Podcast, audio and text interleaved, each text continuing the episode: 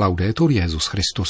Chvála Kristu. Posloucháte české vysílání Vatikánského rozhlasu v pondělí 2. prosince.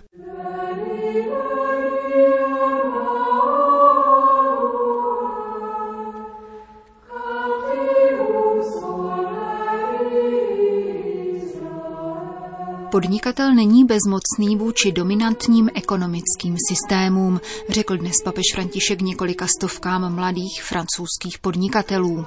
To a další zprávy uslyšíte v našem dnešním pořadu, kterým provázejí Jena Gruberová a Milan Glázer.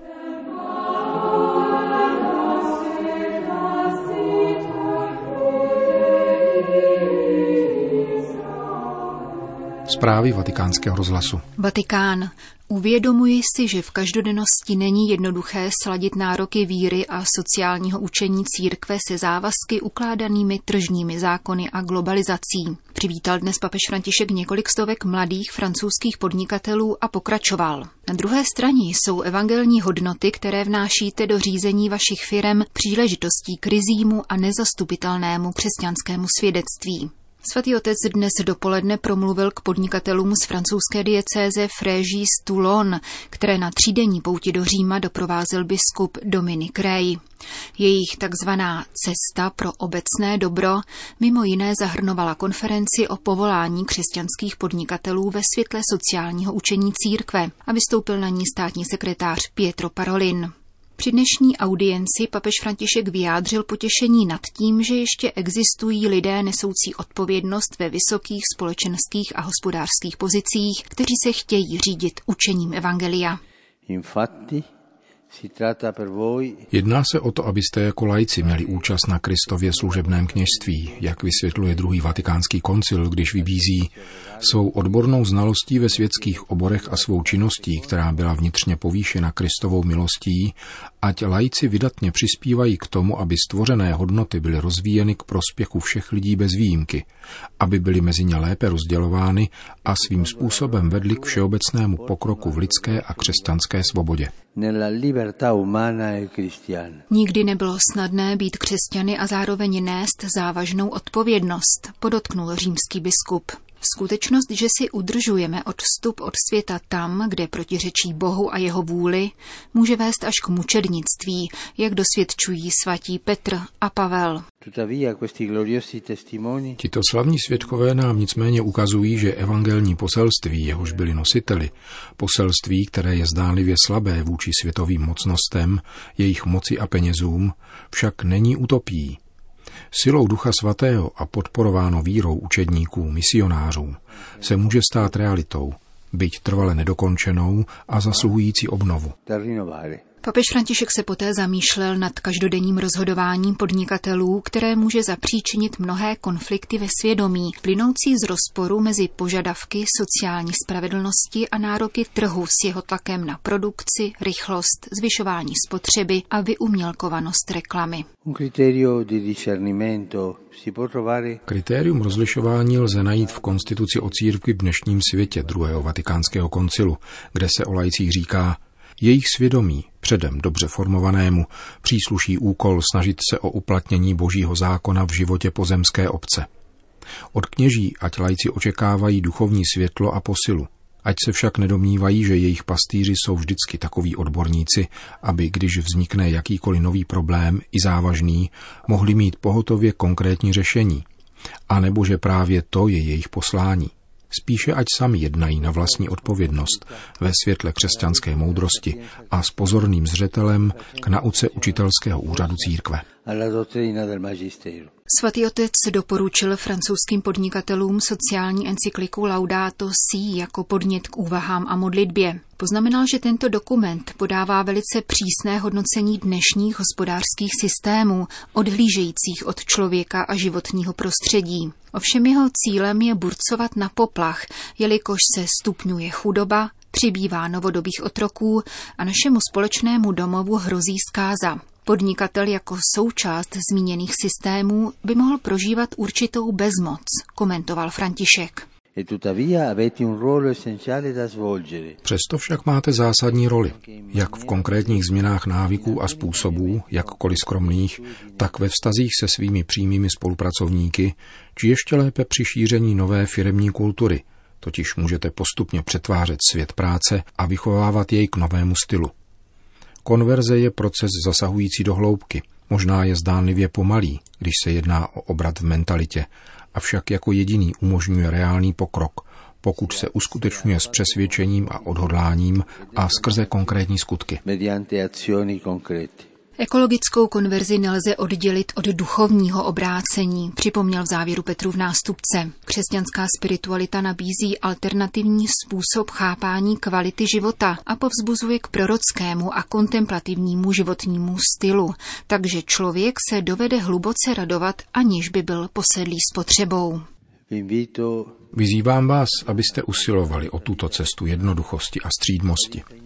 Rozhodnutí, kterých se na svých místech máte zhostit, tak budou svobodnější a vyrovnanější a také vy sami z nich budete čerpat větší pokoj a radost. Jednoduchost nám totiž umožňuje, abychom se zastavili a vychutnávali nepatrné věci. Děkovali za možnosti, které nám život nabízí, aniž bychom lnuli k tomu, co vlastníme, anebo se rmoutili kvůli tomu, co nemáme. Řekl svatý otec mladým francouzským podnikatelům, které přijal při jejich pouti do Říma. Vatikán. Za 70 let služby ve Vatikánu poznala sedm papežů a dnes 2. prosince oslavila 90. narozeniny. Portugalská řeholnice Maria de Seu Pereira za ně vzdala dík pánu při raní Eucharistii, kterou papež František sloužil v domě svaté Marty. Jak sdělila listu Loservatore Romano, poté s obrovským dojetím pozdravila svatého otce a přijala jeho blahopřání.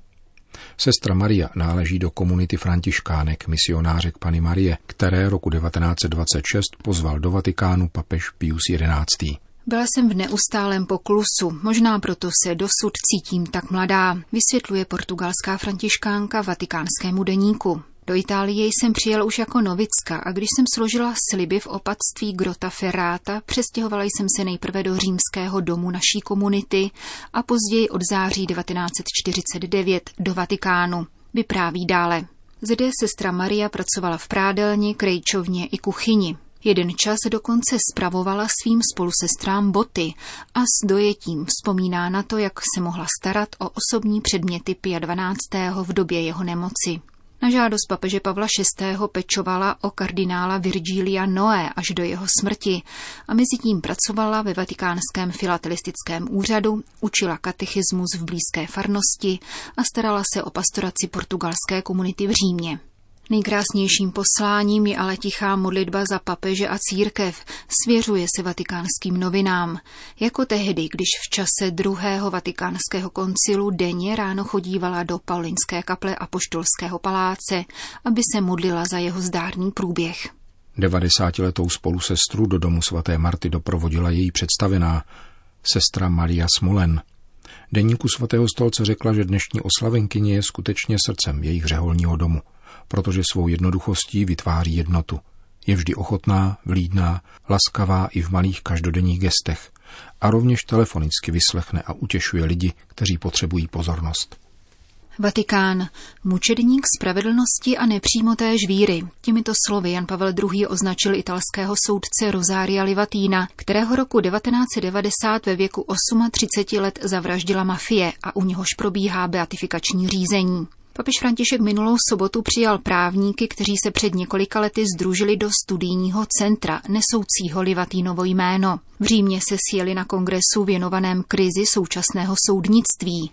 Jejím výmluvným příkladem je uzákonění eutanázie, tedy práva na smrt, jak dokládá jedna z nedávných publikací studijního centra, nazvaná provokativně Právo na smrt směřujeme k smrti práva.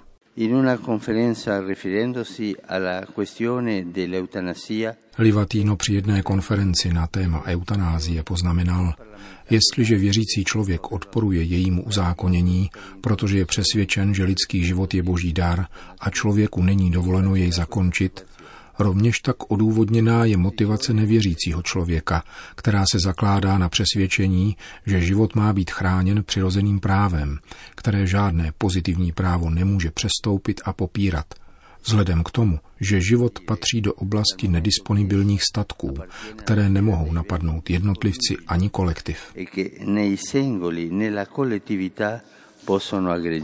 Římský biskup dále upozornil na nedovolené pronikání soudnictví do oblastí, kterému nepřísluší, zejména v souvislosti s takzvanými novými právy. Zdá se, že soudy svými výnosy chtějí vyhovět stále novým touhám a přáním, vyvázaným z jakýchkoliv objektivních hranic, poznamenal František. Právě z toho důvodu, jak dosvědčuje Livatino, obnáší výkon spravedlnosti jako přirozené ctnosti, dostatek moudrosti a pokory. Je třeba mít neustále na paměti transcendentní důstojnost člověka, která odkazuje k jeho přirozenosti i vrozené schopnosti odlišovat dobro od zla, kterou Bůh vepsal do našich srdcí a vtiskl do veškerého stvoření, připomenul papež italským právníkům. Vatikán. Vojtašák Dní barbarů. Tak byl nazván nový dokumentárně hraný film o spiském biskupovi Jánovi Vojtašákovi. Snímek v režii italské autorské dvojice Alberta de Gilia a Luigio Beneskýho přiblížil publiku vatikánské filmotéky dramatické kapitoly pro následování církve v Československu. Je to svědectví okysličující, stagnující a unavenou víru u nás, obyvatel západu, říká režisér filmu. Biografický příběh představující italskému publiku životní drama jednoho z velkých svědků víry z doby komunistického útlaku vznikl ve spolupráci se spišským biskupstvím a především díky velké angažovanosti amatérských herců, osobně zasažených vnitřním hrdinstvím tohoto biskupa. Jan Vojtašák stál od roku 1920 v čele spišské diecéze. V roce 1950 v rámci plošného zásahu režimu proti církvi byl nejprve internován ve své rezidenci, posléze převezen do pražské ruziňské věznice a v lednu následujícího roku ve vykonstruovaném procesu v Bratislavě odsouzen k 24 letem těžkého vězení a dalším trestům za údajné úklady proti republice, velezradu, vojenskou zradu a vyzvědačství.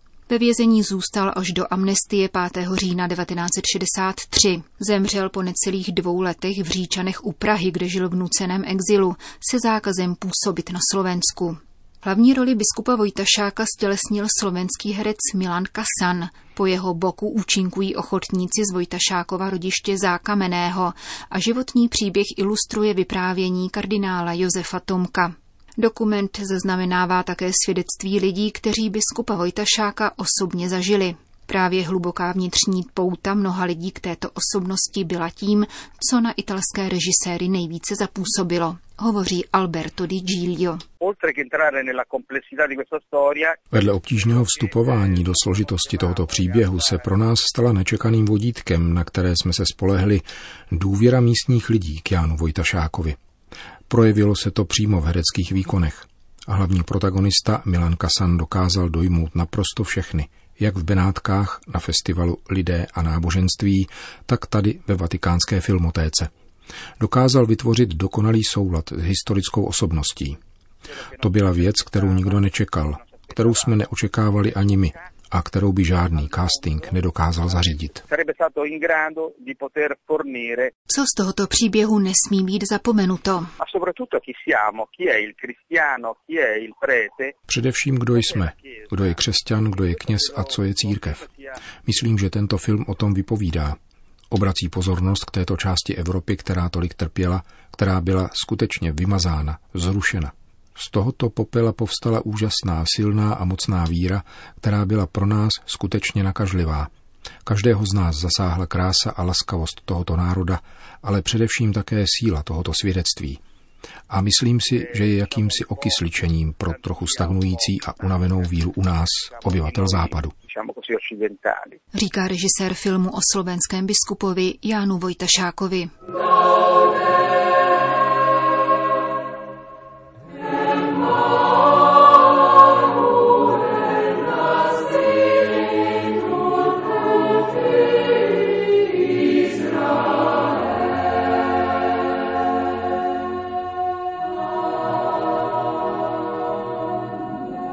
Končíme české vysílání vatikánského rozhlasu. Chvála Kristu. Laudetur Jezus Christus.